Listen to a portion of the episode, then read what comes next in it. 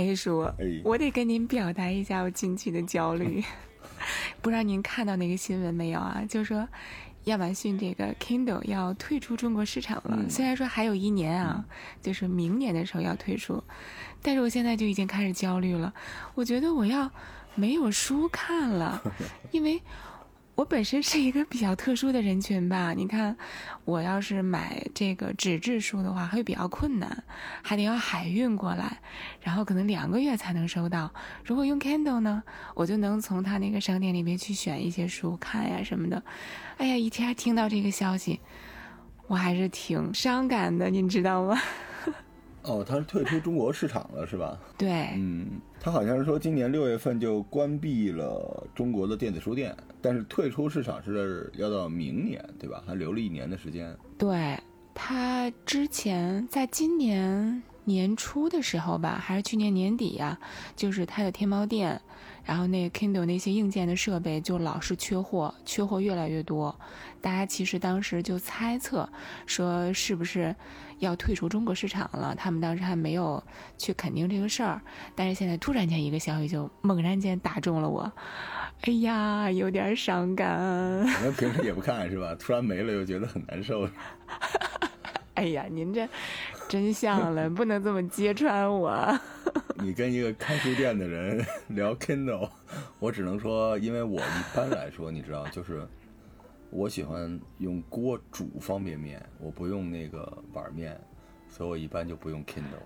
嗯，好吧，Kindle 最大的功能就是盖在那个碗面上面，不是一个老梗吗？对，因为其实电子书的衰落，方方面面的很多很多原因吧。但你跟我说的时候，嗯，我的圈子里面几乎没有人为它慨叹的，因为实际上你太窄了，你知道，现在一个电子产品，你想想看，就是你出门不会带一本书，因此你也不会带一个跟书重量差不多的 一个 Kindle，但你要说一个 Kindle 能装一万本书，问题是你出这一趟门儿，你能看一万本书吗？所以这东西，我觉得它是再往前一个时代的产物吧。它首先虽然说是便携，但是最关键的就是它可以能够同时看很多很多的书。我觉得它解决的是一个呃书的收纳以及版权的问题，而这个书的版权的问题在中国你还是算了吧。真的，嗯，我最近老跟我们一帮小伙伴玩 Steam 嘛，啊我在 Steam 上是一个两百级的大佬，就是说我在 Steam 上大概已经花了几十万买游戏。结果前一阵子这不是疫情嘛，我天天跟小朋友们说你们要节衣缩食。后来有一游戏四百多，我特想买，我觉得太贵了，等打折吧。然后那天我翻出这个游戏的时候，一看这游戏两年前我就想买，就当时也是等打折，就等于现在我还没玩上，然后有点生气。可是我一看我朋友圈里好多人都在玩，我就问他们为什么，他们说下了一个，我当时半天没反应过来，后来才反应过来说，哦，还有盗版。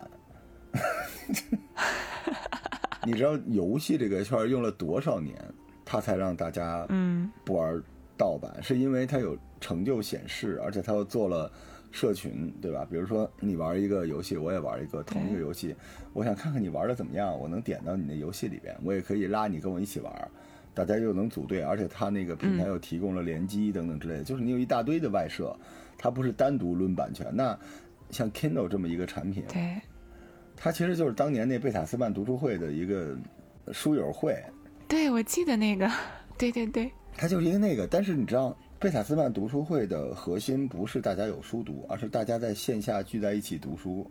你没见过大概二十多个人，每人拿一 Kindle，大家在线下围一圈看书的，这很奇怪啊，对吧？如果是那样的话，这个 Kindle 应该是干什么的？就是零二，比如说你特别喜欢老张这个人，然后老张看什么书，然后你每天打开 Kindle，嘣，上面显示老张正在读的书，对吧？柚子正在读的书，十七正在啊，十七正在玩的游戏，屏蔽掉了，他也不读书。但是你这么一来，哎，恭喜你，微信读书正在做这个事情。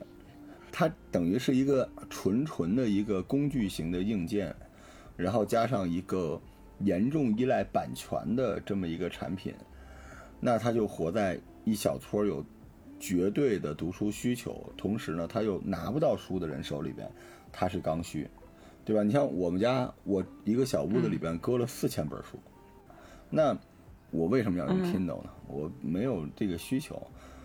它已经可以了，他是二零一二年进的中国，大概，他什么产品？对，差不多。他在他的内核、他的应用方式没有任何变化的前提下，能活十年呢？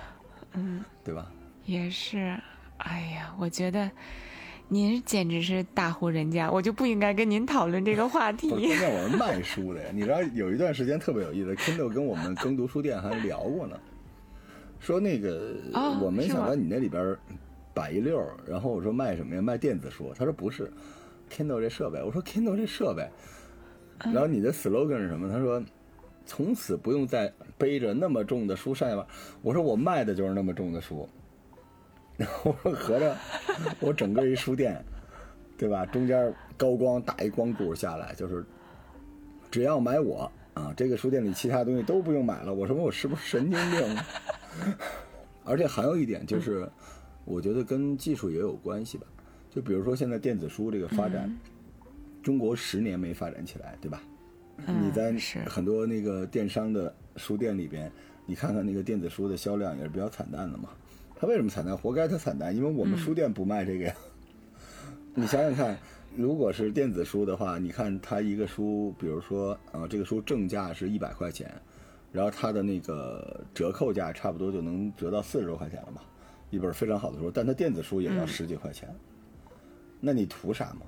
嗯，那如果你这本书你在网上随手一搜这名字，比如说《老张历险记》，你搜一个点 PDF，你就下了呀。那 Kindle 是个什么？就是不是版权的 owner，它就是一个纯粹的工具了。那手机它不香吗？对吧？干嘛不用手机？你看那个苹果本身读书的那个系统也挺好，它为什么不在中国发力呢？就是因为版权的问题啊。咱们就说本地的书大概占百分之七十，百分之三十是进口书。那进口书进来的时候，它的电子版权都是单谈的。然后现在咱们国内的作家、出版机构也都鸡贼了，也都是单谈的。那那个也是挺大一笔钱的呢。嗯，你看一本书，你干嘛不直接弄个 PDF 呢？对吧？而且就从技术上来说。你那个格式也不用解码，就是你 Kindle 的那些电子书，嗯，现在有大量的你叫阅读器也好，还是什么 App 也好，都能读，啊，嗯，对吧？而且国内又涌现了大量的墨水屏。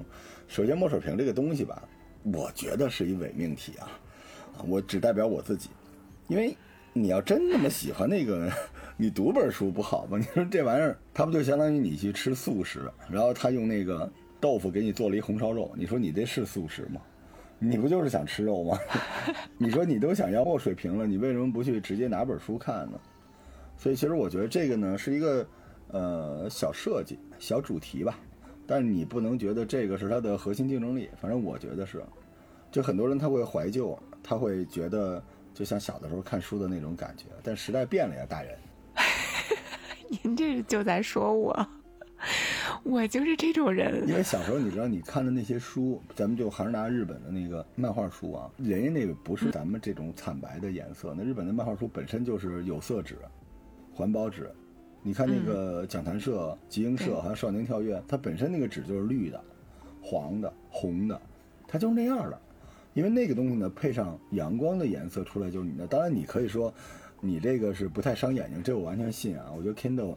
这么多年了，他一定知道人能接受的距离啊、字体大小啊、眼睛的光什么的，但也就仅此而已啊。因为你等于你要对抗全世界的护眼灯，对抗全世界的印刷的那些书，对抗全世界买得起有阳光的房子。你说这个岁月静好啊，地上有个猫狗，然后旁边有绿植，那边落地窗，然后窗户开着，阳光进来，你拿一 Kindle 在那儿。摆拍的小姐姐都不敢这么来，是吧？不行，叔，您还说服不了我。我吧，首先我就是一个特别守旧的人。我觉得，一是能盖泡面，二是你带着它，就是我我想读这本儿，我就读这本儿；我想读那本儿，我就换那本儿。就是离线也可以读嘛。而且吧，像您刚才说那个，就是我特别看重的一个功能，比如说。我在买这本书的时候，或者说我去他的那个买会员之后，不是可以借书吗？我借这本书的时候，他就会说，看过这本书的用户还看过哪些哪些书？啊，我可能就是比较懒，但是我很依赖这个。你是不是不用微信读书啊？哦，没用过。你看吧，你用吧，用完了你再跟我讨论这事儿，这个太简单了。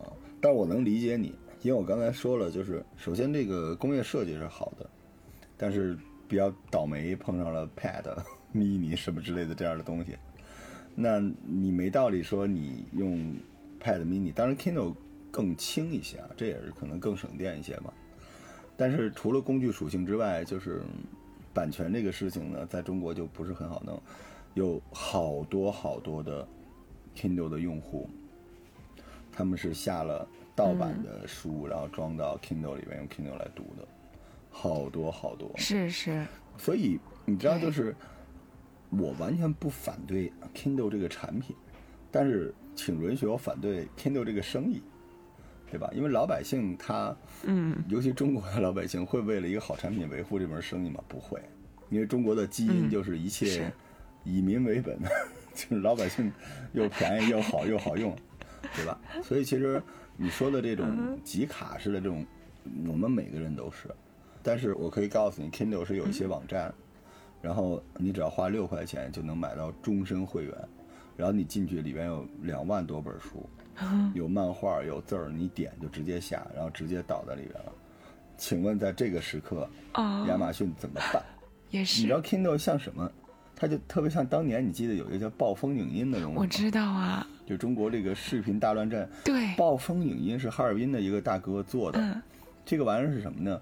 它是中国第一个可以同时兼容所有的播放格式的一个播放器。对对。但是它是免费的。那个时候各种流媒体，那个 Real 啊，什么那个 MP4 呀，什么各种各样的拖进都能弄。但暴风影音就是一个免费的产品。嗯。到最后，他开发的那个版本，因为其他的那个影音格式升级了，他开发没钱了。最后，老百姓发起了轰轰烈烈的全国大捐款，说我们要让这么好的工作组活下去。然后捐了大概半年的时间，捐了高达一千两百块钱。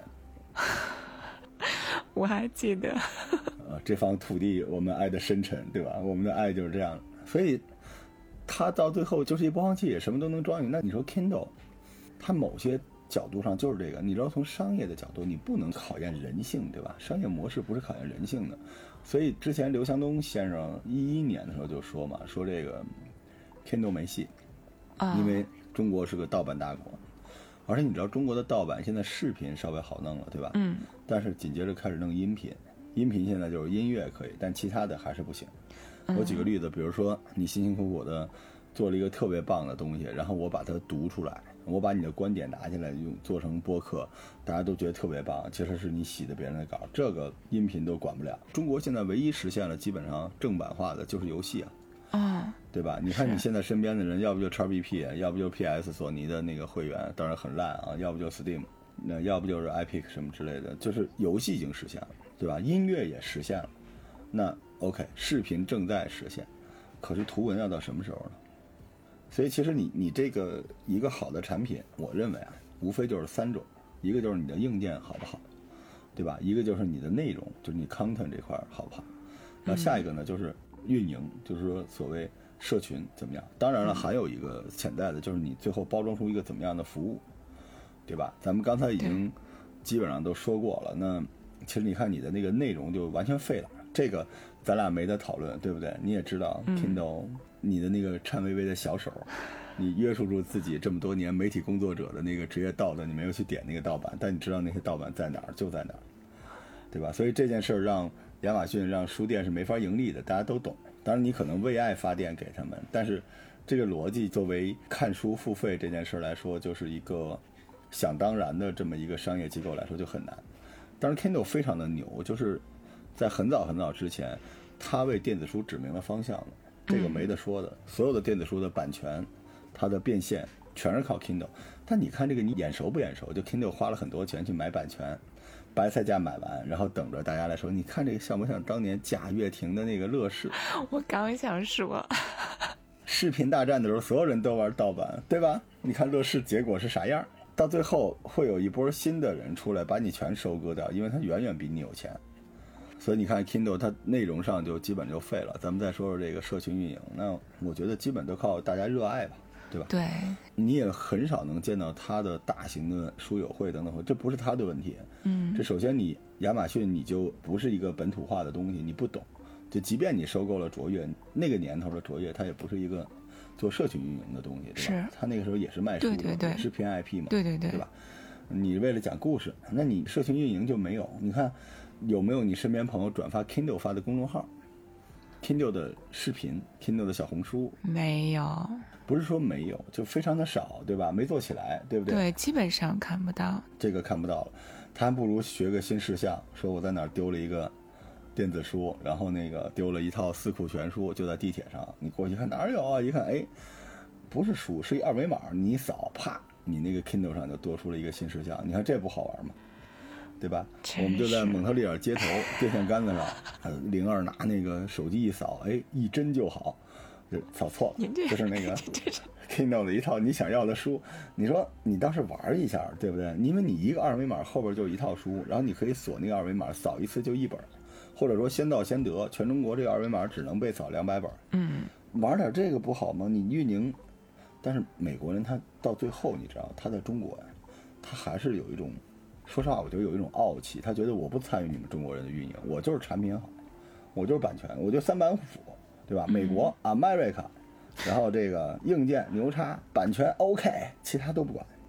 所以他这个没做起来，咱们再说说他服务或者说 service 这一块儿，呃，或者说它的产品这一块儿，嗯，其实亚马逊错过了一个巨大无比的机会，就是有声书，对吧？因为它布局的非常的早，而且那个时候微信读书还不行的嘛，大家已经习惯在上面有一大堆书。嗯，我不知道是硬件的问题还是什么，你知道为什么有声书能扩得那么窄？就是因为你用那个东西发个声儿，应该问题不大吧？你就手里拿着一个那个，用耳机听就可以。当然了，它即便当时布局了这个，它也会被手机取代的，因为一旦布局了有声，它对这个硬件的需求就更低了，对吧？嗯，我想这是它要解决的问题。但是它还有另外一个玩法，Kindle 完全可以去喜马、荔枝什么这种地方去申请一个 Kindle 的 Center，然后这里边全是我版权的书，你只要来，嗯，或者说你只要买过我 Kindle，我就送你会员，我就转个型嘛。因为我最关键的是品牌，你知道做的最牛的时候，你不一定是 Kindle 的那个阅读器啊，对吧？你本身你夹枪带棒的就是硬件加 IP 嘛，那我就把电子书都拿下来，我有没有机会？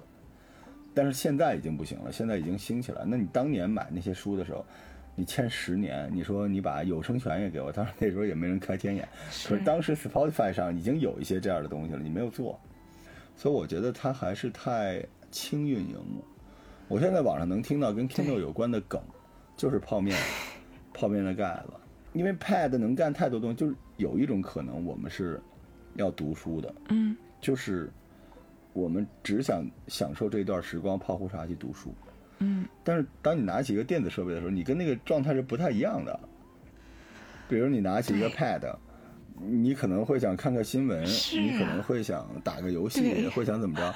所以你知道，就是人对于业余时间的选择太多，因为 Kindle 你再怎么数码产品，你也被归纳于 reading 的这个序列，所以真正出现问题的大方向的问题，还不是我们刚才说的版权等等之类。嗯，今时今日这个阅读吧也变了，对吧？它不像原来那样说，大家只能从书本上获取知识或者获取自己心灵的那些沟通等等。现在书幻化成了播客，幻化成了视频，幻化成了剧，幻化成了各种东西，这也是个好事。你看我们今年大热的那些网剧，基本都是书改编的嘛，这书已经变了。可能你特别想要的是那个曾经认认真真读书、岁月静好那个自己，而不是那本书。对，怀念那个样子。但你怀念自己那个长发飘飘、戴一眼镜儿刻书的时候，你手里也不是 Kindle 啊。这么一想的话，其实就有点像 Kindle 一开屏的时候，那个小孩儿坐在书下拿着一本书，就那种感觉。是，对，叔您刚才说挺对的，我觉得他们可能真的太轻运营了，而且我发现，其实有一些书，你去电子书店里去搜索这本电子书的时候，好像也挺贵的。电子书如果将近二十块钱，那纸质书可能三十刚出一点儿头儿，就三十一、三十二这样子，可能大家还是会选择买一本纸质书，因为也方便嘛。当然，嗯，它没道理，因为它被挤在那个地方了。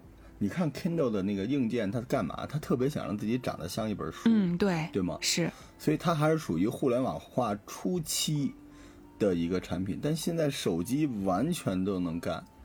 如果你跟我说 Kindle 的几个特长，咱们首先说，嗯，便携，手机赢了，对吧？大小，手机赢了；轻重，手机赢了。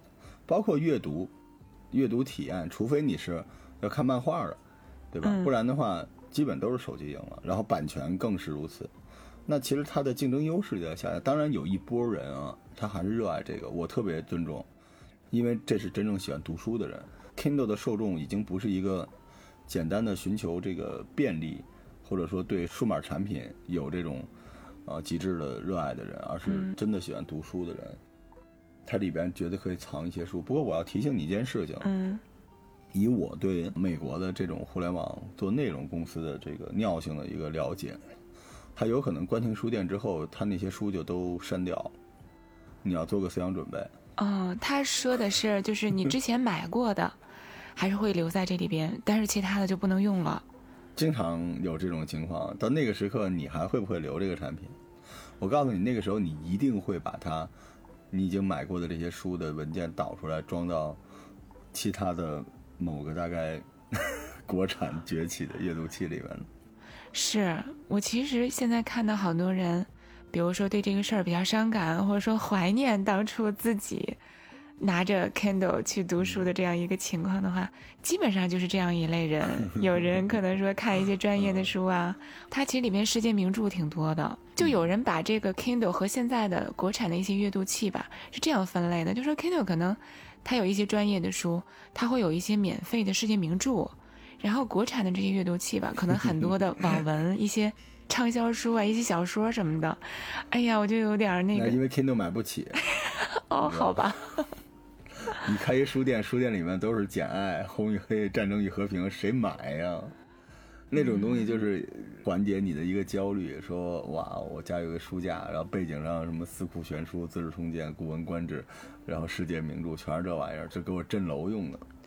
就他在商业上已经买不起了呀。如果你这么说的话，OK，我也能接受。你就把 Kindle 理解成你们家一个书架子，对吧？他就存着那些特别棒，但是你绝对不会看的书，可以啊。可是你知道，我想吐个槽，就是。大家可能觉得这个 Kindle 过去了，大家对于这个遗憾，可能会跟他喜欢的阅读这件事情有关，对吧？嗯，对。因为他认为自己是一个读书人。可是，你们现在为 Kindle 遗憾，当年你们选择了 Kindle，然后不去实体书店的时候，你不替我们这帮开书店的人遗憾吗？对吧？我们才是真正的这个出版行业的朋友啊！我们辛辛苦苦买那么多书进了，你们又不买，你们在这个地方拿手机拍照，把这些好看的书拍走，回家用 Kindle 上下了，然后你这时候 Kindle 没了，你难过。我们这些书店都快死光了，有没有人难受啊？你可以喜欢，因为我惹不起你，但你别说情怀，对吧？那大家一起合力扼杀了中国的出版图书经销这个系统，当然没有那么严重啊，我这有点开玩笑。这真正扼杀这个系统呢？还是盗版，呃，真的是盗版。就是有些人说啊，我想有一本新书出来了，《汉经堂》特别棒，我想先看个盗版。网上有的是啊，嗯，对吧？我看一遍盗版嘛，然后你在淘宝上两块钱就能买着。你说我看完了，我觉得特好，我再买一本正版，鬼才信，是，对吧？所以其实我觉得不拿情怀说事儿吧，就是这个产品曾经在。一个阶段就是给大家带来了很多的快乐，不过那个时候我确实是膜拜电子阅读，因为那个时候我出差我就必须得带一个 Pad Mini，嗯，啊，在那个 Kindle 的葬礼上说它的竞品不太好，啊但是因为 Pad Mini 呢，就是我还能干会儿活儿，因为那里边装个 PPT 啊，装个什么 Office 啊，有时候干会儿活儿，然后有时候还能看会儿视频嘛，嗯，我当时记得特清楚，就每次。出差的时候，我在我的那个 Pad 里边要装大概四五十集美剧或者电影，然后呢装大概几百本书，然后装大概十几部漫画，然后把我工作要用的几个 PPT、Excel 装进去，行了，嗯，我就特别有安全感。去到上海啊、杭州啊、西安呀、昆明啊这种地方，然后把活儿干完，找一个半露天的小酒馆，来个那个鸡杂米线，要个汽水。然后把那 pad 往旁边一支，啊，要是没人呢，就看会儿视频，啊，然后要是这个 有人的，有人呢看会儿漫画，但人太多，有人说这老头儿怎么那么老不正经啊？看这种漫画，嗯，我也要脸，我就看会儿那个 电子书。就特别感谢我这个名单里面就一直没有那个 Kindle，因为我认为它是一个数字产品，就是对于我个人的需求来说，你最好能多帮我完成几件事儿，不然我就觉得稍微有点鸡肋。嗯，当然有很多人就是读书，他就认为这是必需品。但如果你有 Pad，你是不是还需要一个 Kindle？这个我没法说服我自己，因为用 Pad 的人太多了，对，对吧？很多人他的需求是我想玩游戏或者看视频，我买了一 Pad，那不顺带手了，对吧？而且用 Pad 就直接导致一个结果，下的都是盗版书，因为没有正版渠道嘛。对对，你说这可咋整？所以我觉得 Kindle 不容易。我完全没有那个嘲讽 Kindle 的意思啊，我觉得它不容易，但是它有一个需求，你说的很对，就是对于你来说，你不是说不舍得买书，是你买不到书，对吧？对呀你在国外，是，但是你也可以看盗版啊，当然 你如果有 Pad 的话，但你不，你就是要正版。哎呀，你这个可有点难。但是我觉得你们这些人是真正的那种内容出版行业的卫道者，向你致敬。哎呀，我其实可能大家听到现在总觉得我在嘲讽 Kindle，我没有那个意思，我是有点惋惜。我觉得中国的互联网就是家庭结构里面应该给 Kindle 留一个位置的，就比如说小朋友，对吧？嗯，想看点什么，但是呃如果小朋友现在也不看字儿书，都是绘本，Kindle 又不行，对，所以说他真的是怎么给他洗啊？其实这也是那个症结所在。我觉得，无论是从硬件也好，还是说您说的版权啊，还有说运营啊这方面，它确实是做的不行。我不知道是因为像您说是美国人比较傲气呀、或者是干嘛的。按说他从卓越亚马逊卖书起家，当时我记得，反正我同事啊，只要是有活动啊，好家伙，五箱五箱的往回搬啊。我们那个办公室，那个小窗台上全是他的书，弄得我们主编都说：“请问我们自己的书往哪儿放？” 我觉得他是有一些优势的，而且您刚才说那个有声这方面，他也在做，但是做的特别不好。他是想跟 Spotify 呀、什么这些音频的平台去竞争的，但是我觉得做的不好。反正哎呀，现在就有点儿惋惜吧。嗯惋惜啊，一个文化产品，为数不多的，就是我就不娱乐，我就是纯粹文化向的。这我觉得也特别像中国的那种燕赵自古多悲歌壮志的那些人，一去不返。，有点那种意思因为他。非常清晰，我就是只做这个，对吧？对，你知道当年还有特别狠的呢，有那个锯的个跟报纸那么大的那种屏呢，就是看报纸，这是我朋友做的。我说你这个太狠了，他说我这可以搁大概几百万份、几千万份报纸。我说哦，我说然后呢？他说嗯，如果你想，我说你想吗？他陷入了沉思，最后他还是做。那情怀这种东西吧，如果你做的足够好，我是觉得你有机会。嗯，我觉得亚马逊美国公司它不是说看不起中国市场，就是可能跟基因或者预算有关。你看，我举个例子，像你们出版社对吧？嗯，中国的这么多出版社，有哪个运营做得好的呀？对，就咱们站着都是说，比如说中信那么有钱，他应该事半功倍，他也没有。中信的玩法难道不是过去的那种老干部玩法，组织那些大作家在一贼贵的地方做个签售？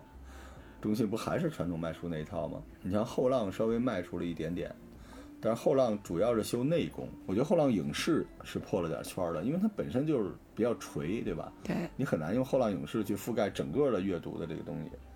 但除了这些之外，这些书，你看哪个他真的做了社群，他总会觉得是读者群或者粉丝群。其实社群运营还不是那么简单的事情，对不对？嗯，对，只能说就是很难做，就是亚马逊也没给出答案，但是国内的也做得不好，唯一就是微信嘛，微信读书嘛。当然，我严重的反对那些免费阅读啊，我不知道你知不知道，有很多拿了几个时下比较流行的网文 IP 的做免费阅读，你点进去，嗯，说可以读几百年免费，结果每一分钟跳一广告，每一分钟跳一广告，啊，我好像知道给我，气死了。对，我那时候下了一个这个，我想看一个那个小说，结果在飞机上因为没网，啊然后 就看不了，因为没法播那广告。但其实你说那个社交，天下还有比微信更懂这套的东西吗？但你看微信读书，它也没有完全起来。对吧？嗯就是我觉得中国有一个比较奇怪的地方，当然这个就只能说我胡喷了。就中国并不以有文化为荣，实话实说，就是我读了很多书，我并不会，对吧？你看朋友圈里谁转过说哇，他读了这么多书，嗯。没有，中国都是娱乐至上，娱乐至死，就是文化这件事，因为书无论如何都是文化，是啊，但在国内就是至少说有文化这件事儿不是一个强烈的社交属性的一个标签儿，这就麻烦了。所以你看微信读书也是不温不火的，对吧？对，就别说你了，但是我买那会员也就是为了看那几本书，后来，呃，我也不知道一个月多少钱，我就续着，但我很少用，因为我觉得他那个有点鸡肋，就是谁你的朋友读了什么书，我每次看我就老说呸，你也配看这个书，我每次都是这种。您您这个又这么用，所以那个一般就是有一些我特别不喜欢的人在热读的这个书，我就把这书删了，要不把那人删了。开玩笑，就是我觉得是整个就是阅读这件事情在疫情期间向下了，大家有更多的时间去看视频。就是疫情对图文稍微 nice 一点，对于音频什么的都是毁灭性的打击，对吧？你看我工作的时候，工作强度那么大，我左边一个屏幕，右边一屏幕，中间有三个屏幕，嗯然后右边那个屏幕呢，基本就是开着钉钉，开着报表。嗯我中间的屏幕呢是工作台，要不就是剪辑，要不就是呃写 PPT，要不就是开会。然后左边这个屏幕呢一直在放美剧，或哦者放那个 BBC 各种各样的纪录片儿，哇，太好看了，叹为观止。嗯就是有一些纪录片儿，你会觉得你有生之年为什么才看到？因为那都是精华呀，就是你就看那个。所以其实我原来觉得我办公特别幸福，然后突然就在想，那我就不阅读了嘛。所以我现在唯一的阅读就是我要录节目，我会看书，不然的话我就带着书、带着烟酒下楼。我们家那院里有一亭子，嗯然后坐那地方晒着太阳，然后给自己强制一个小时阅读，看会儿书再上来。我感觉您说的真的是我焦虑的根源，好像不是说真正的是对这个阅读器 Kindle 这个事儿，真的就是从它反映出来的一种对阅读的一种焦虑也好，不舍也好或，者对于不阅读的焦虑，对吧？对，对，因为你是读书人嘛。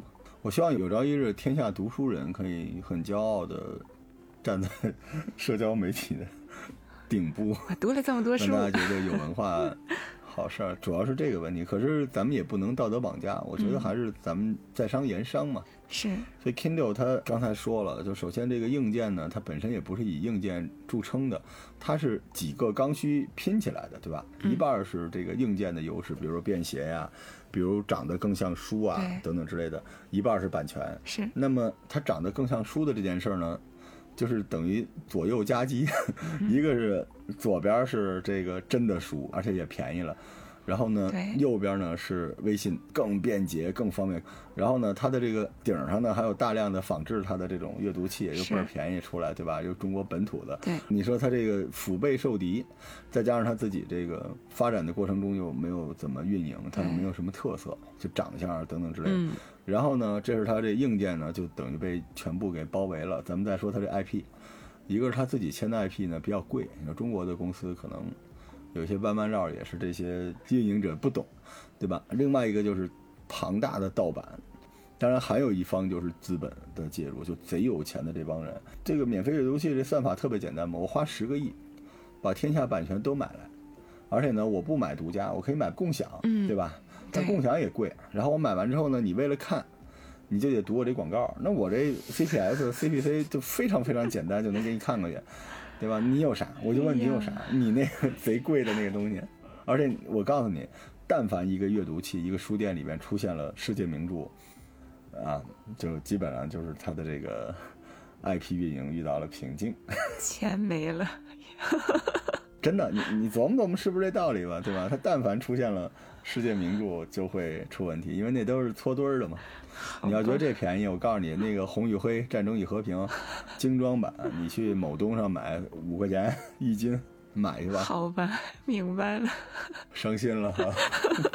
就是他是那个，就是人的阅读焦虑一出的时候，他有特别大的机会。嗯比如说灵儿，你就是又想买一大堆书，又没地儿放，但是你又想读书，而且是你的焦虑传染到你认为你通勤的时候或者睡觉的时候，或者光线不好，其实基本上 Kindle 的应用场景，我觉得不是在家里，基本都是商务旅途，因为你家里你没法说服你自己，因为 Kindle 有一个特别大的问题，就是它不是读书人的敌人，就是你家里藏着很多实体书，你不应该跟 Kindle 对立的，但是它的商业模型又让他们对立了，对不对？哎 你有实体书，你干嘛还买 Kindle？对吧？所以它就是一个纯会员过渡型的一个产品，它很尴尬。你说不爱书的人根本不会买它，买一 Pad 就完了，或者用一手机就完了，对吧？就比如说你我根本不喜欢书，我喜欢娱乐，肩带看点书，买 Pad。嗯，然后我是喜欢书，但是我每天上下班不方便，我买一手机啊，手机 手机里边装一软件不就得了吗？那最后就剩一波，我就特别喜欢书，我特别喜欢书，我干嘛不买书呢？所以他就是在家里吧有强大的竞品。为什么他在家里吃灰呢？因为我不相信你，除非晚上睡觉的时候，你看 Kindle 广告也是你睡觉的时候看两眼书，对吧？嗯，除了这个时刻，其他白天或者你在家里本身待的时间就少。如果待的时间多，谁不愿意有一书房伏案去读实体书呢？阳光又那么好，对吧？对，那你出门的时候，你又没有手机方便，然后好，我克服了，我家里有书，我就他娘不看，我出门就用它。结果你书还贵，你便宜的是什么呢？就是我在，比如说二零二二年六月份的一个就是疫情环绕的一天，我出了个门儿，我打开我的这个 Kindle，我看一下《战争与和平》，为啥？因为别的书太贵。你觉得这场景有吗？嗯，没有，对吧？嗯，它其实中国吧有一点不太好，就是中国的互联网，我把这个还是归于互联网内容这个生意啊，嗯就是这个生意只重流量，呃，它不太重用户，因为中国就是算法，你成功不成功就看流量，包括亚马逊它做 Kindle 也是对吧，为流量，嗯那你就势必会养成一种庙穷和尚富这么一个东西。嗯你觉不觉得？所以钱都被这帮卖版权的收走了。你为了流量嘛，你就得不断的拿到最大数的各种各样的这种东西去吸引用户来，嗯对吧？但你在买这些一大堆版权的时候，你钱都都花出去了，你就是一直在跪舔用户嘛。简单点说，如果你不跪舔，你就会被抱怨说你东西贵，内容就很难。说，那您觉得将来国产的这种阅读器的话，有可能会把这个市场覆盖掉吗？你觉得会是一个机会吗？我没法这么说啊，我给你举个例子，就除了 Pad 之外，你知道像华为、像小米都有自己的 Pad，对吧？嗯，是，你觉得他们赢了吗？他们的那个把更清晰，就是我就是对标苹果的 Pad，然后比它便宜。你觉得他们成功了吗？没有，如果一个用户量那么大，然后价格优势那么明显，技术上又没有代差，而且又打娱乐属性东西都没成功，那去掉了情怀加持，去掉了亚马逊背书，你觉得这东西能赢吗？我觉得这玩意儿已经有了，你像 不用费劲，是，京东那个京造或者小米生态。嗯，是吧？叫什么米家什么玩意儿的，随便做两个，你看能不能卖？因为现在这个行业的大头是在版权那儿，嗯对吧是，你单造这么一个东西，Kindle 都没赢，你觉得你能赢？问题是你有可能赢，你把流量砸了就行。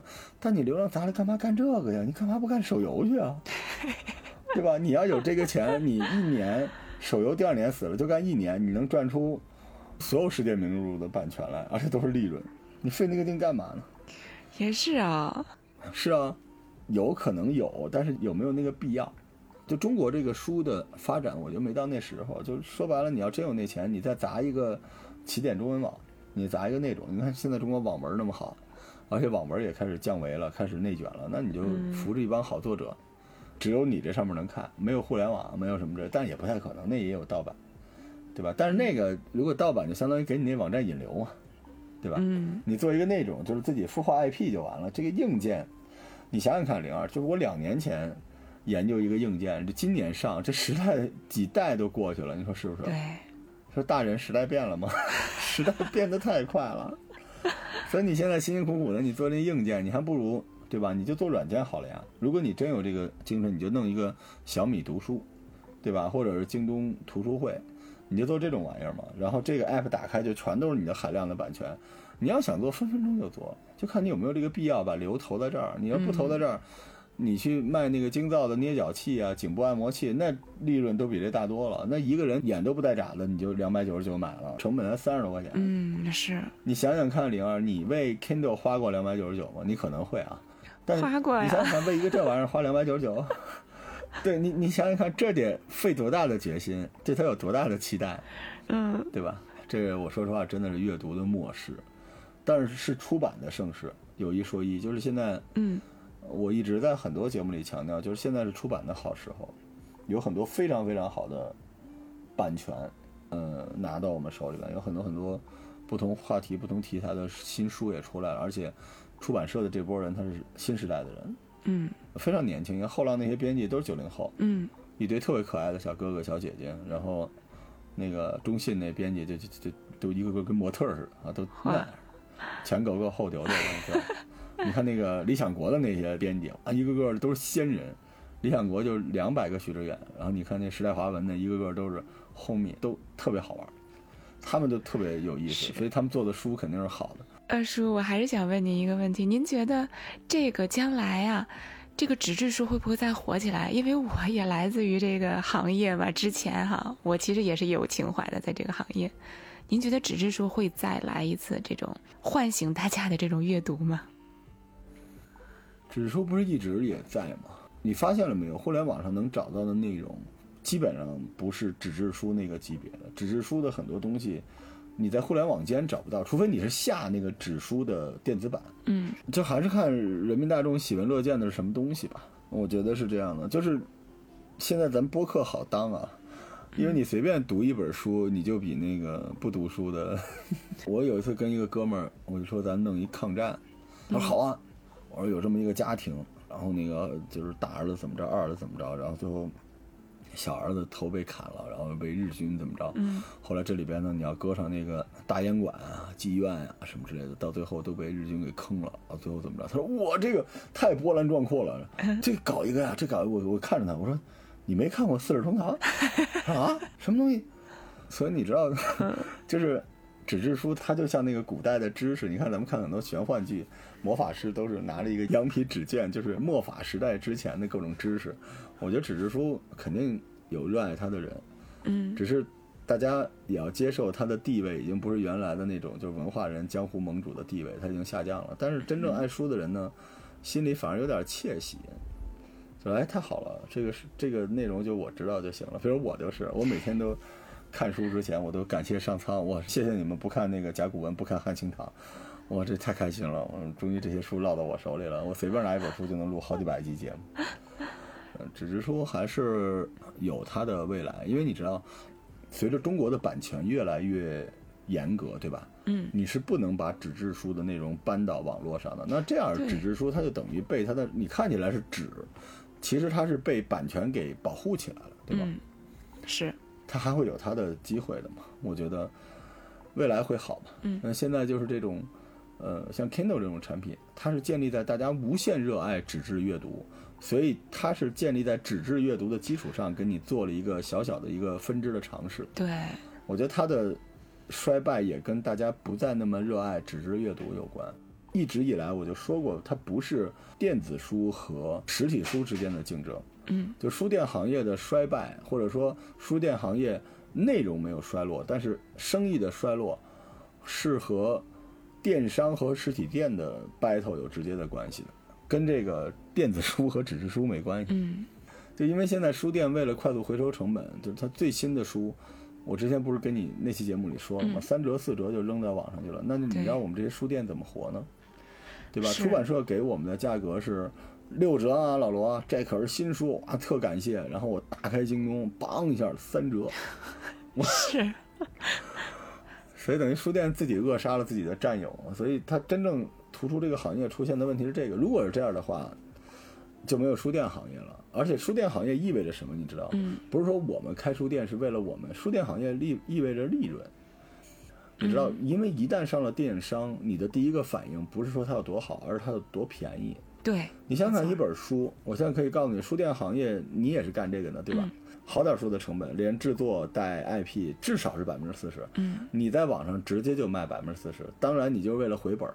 可是你这么弄完之后，你没有剩余的利润了，利润空间没有了。啊你哪怕你在网上就限购一百本儿也好，结果有一本我特别喜欢的书，节目里还推了，在网上就直接爆卖了一版，就是八千本儿卖没了，因为太便宜了。那个书应该卖八十多、九十多，在网上卖三十多，那书就已经没了。我们书店进不到，等到第二版再出来的时候，人家就问还有没有那个三四十块钱，我们说没有，人就走了。人说那我等着搓堆儿吧。买所以你书店的利润从哪儿来呢？你知道你在那个书店里边，你去问他们不同的部门的那个销售和那个文宣，你跟他们聊，嗯他们就特难过，说那个电商部好弄，电商部就是只要有 GMV 有这个流水就行。那我们怎么办呀？我们这销售部的钱从哪儿来？我说对呀、嗯，对吧？对，你利润从哪儿来呢？他们的利润是什么呢？就是卖给我们呀，是他们就六折卖给我们，对吧？对，五折六折卖给我们，他们就能保证百分之十百分之，但我们不买了呀，我们有病啊！你的书在网上都三折，你五六十卖给我，你你你良心不会痛吗，大人啊？我经常跟他们这么聊天啊，这里面就有我特别好的朋友跟我说说叔啊，那个咱不是外人啊，您那个什么吧，您别在我们这儿进货了，您去那个直接在网上买吧。我说行，可是你知道我如果在网上买，他就一点利润都没有，对吧？嗯我网上买跟他书的关系就没有，就这个，这个玩意儿是很可怕的。所以现在逼着书店干嘛呢？都去做众筹。为什么呢？就众筹能先收点钱，众筹更惨，你知道 前面那个你在电商上卖那东西，起码你能回收成本，对吧？八千本都能卖爆了。众筹就是我估计我要赔本儿，因为我打不了那么低的折扣，因为我是精装书。如果我的精装书一旦这么卖，我其他的这种精装书就卖不动了嘛，大家都等着搓堆儿呢，嗯所以我只能去众筹。但众筹也很伤，也没有利润，所以现在这个问题，对吧？有没有领导出来给我们解决一下 这个问题？出版社能不能刚一点？所以现在我们基本上只跟百分之三十的出版社有业务合作啊，啊。他为什么呢？是因为他能在我这儿压着，我能压他账，嗯账期嘛，嗯就是可能半年一结什么之类的啊。但是他们就变着方式说半年啊，半年结算。但如果你卖不出去，你这书也得给我结了。啊，按照比如说五折，那我就要选择了呀。如果我现在半年，就相当于我进你的书，如果十万块钱，我半年之后我就得把这十万给你。对，但如果你是五折给我的，我在网上是三折能买的，比如说，嗯那我就六万块钱就行了。而且我卖不卖得出去，我利润有没有四万？没有四万呢，对吧？是，我用你那十万减我这六万，那我干嘛要买你的书呢？我说那行吧，那可以。然后人家特高兴，说给你弄一车，我说不用，给我弄一兜儿就行了，每本书我就买两本。我没办法呀，我压不住啊。我说我哪知道你他娘哪天突然在网上就大折扣，是吧？你就说实话，你知道汉清堂之前八千多块钱，在网上卖两千七百多。啊，当然，我给汉清堂背个书啊，我希望大家去买，因为那是你这辈子就一套汉清堂，一套甲骨文嘛。你这两套书你就都买了，你你就是变成一个跟我一样博学的人，他就这样了，那咋整？最后我们书店我们这帮员工自己买。我问我们说这个这书还能便宜吗？啊，这也便宜不了。我说那行，我买我买，然后寄我们家去，比我书店的书都便宜啊。天哪所！以你看，图书行业在这个环节才是真正的就是，呃，生死较量。嗯，就是我瞎操个心，我希望图书行业有钱，而且其实它是有机会的。你知道，图书行业如果这么来的话，大家就不要卖书做书了，大家都去做出版。出版那儿还有点余，你知道，嗯你从国外弄好的版回来，然后卖给这些发行公司，你就只做出版。我觉得这个有机会。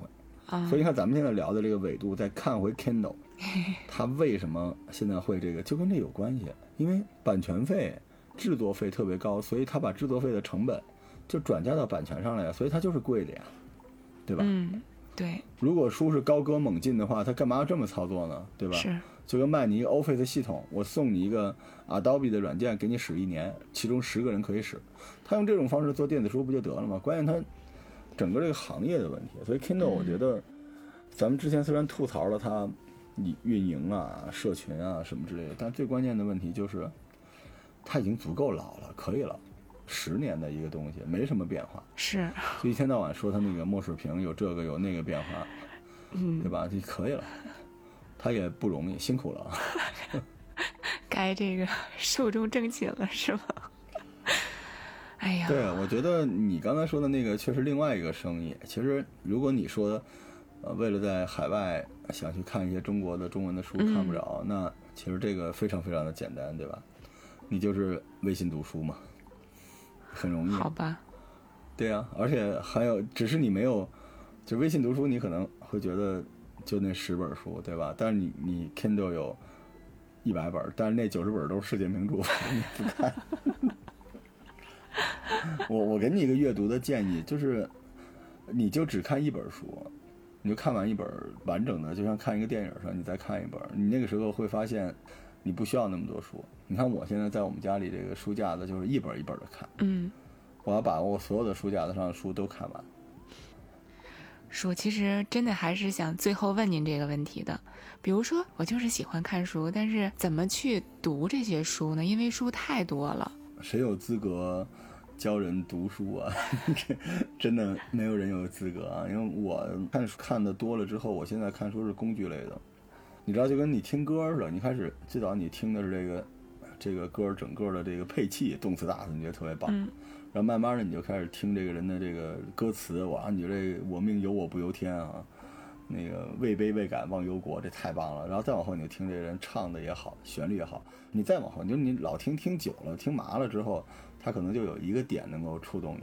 嗯其实你把自己磨到，反而不是磨的敏感，是把自己磨的麻了之后，你更容易分辨出哪些好，哪些不好。就是你眼里没有那么多爆点，没有那么多噪点，就一个。啊，读书吧，其实有时候是觉得，呃，是跟写书的人交流，这只是我自己啊。嗯我觉得就是嚯，你 你还能这么写，呵，你后边是不是要写那个？一看哟，呃，有时候我自己老在那儿咂巴这事儿。嗯嗯，但是我觉得就是从焦虑上来说，有人当然觉得是慢慢的读一本书最好，但我觉得这个时代，呃，不知道大家有没有那个精力和耐力，所以我觉得先给一个正反馈，就是看好多书，看有人推荐的好书，不停的看这些书，然后快速的看，嗯。啊，就是快速的翻阅，不用体会，因为书最关键的其实跟播客有点像，嗯。嗯，当然，书它的语境、它的表达方式、它的词藻、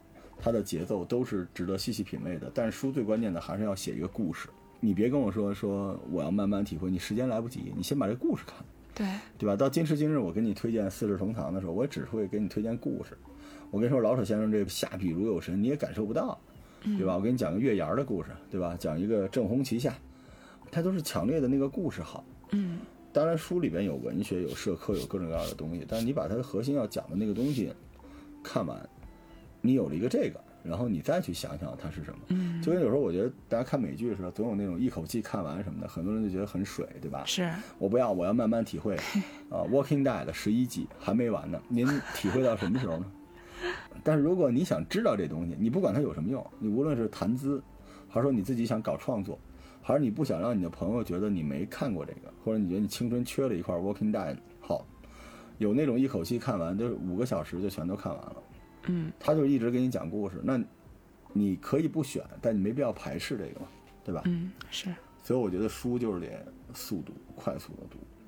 但有一些书我看一半就不看了，嗯我觉得 OK 了，我已经 get 的了，我知道你怎么样。但不是说坏书啊，有些好书我也看一半就不看了。当时我推那个郭建龙先生那个《丝绸之路大历史》，我没有看完，我就看了一半儿，我觉得我这书有了，我贴了一标签儿，就等我有空的时候我就好好看。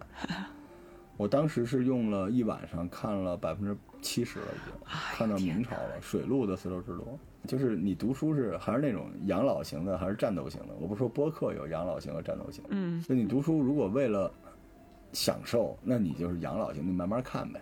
但你像我这种，就是我就要知道你的点在哪儿。我是一战斗型的，我的目标就是我做播客，因为后边不是要做乱翻书的节目我的目标就是我要用三十分钟把这本书所有的好的都告诉你，那我应该怎么看？但是当我这么做了之后，我阅读的速度起来了。我大概三四年前做播客的时候就是这么看书的，嗯然后所以我书架子上，我说我书店一半的书我都看过嘛，就是因为这个很快。您比 Kindle 装的都多。那个其实回头我给你录一期如何假装看过一百本名著，嗯，《白鲸记》你看过吧？好像没有。你跟大家去形容嗯《白鲸记》是什么？就是一个人和白鲸搏斗，然后白鲸赢了。好，结束这本书。您这叫叫题主干。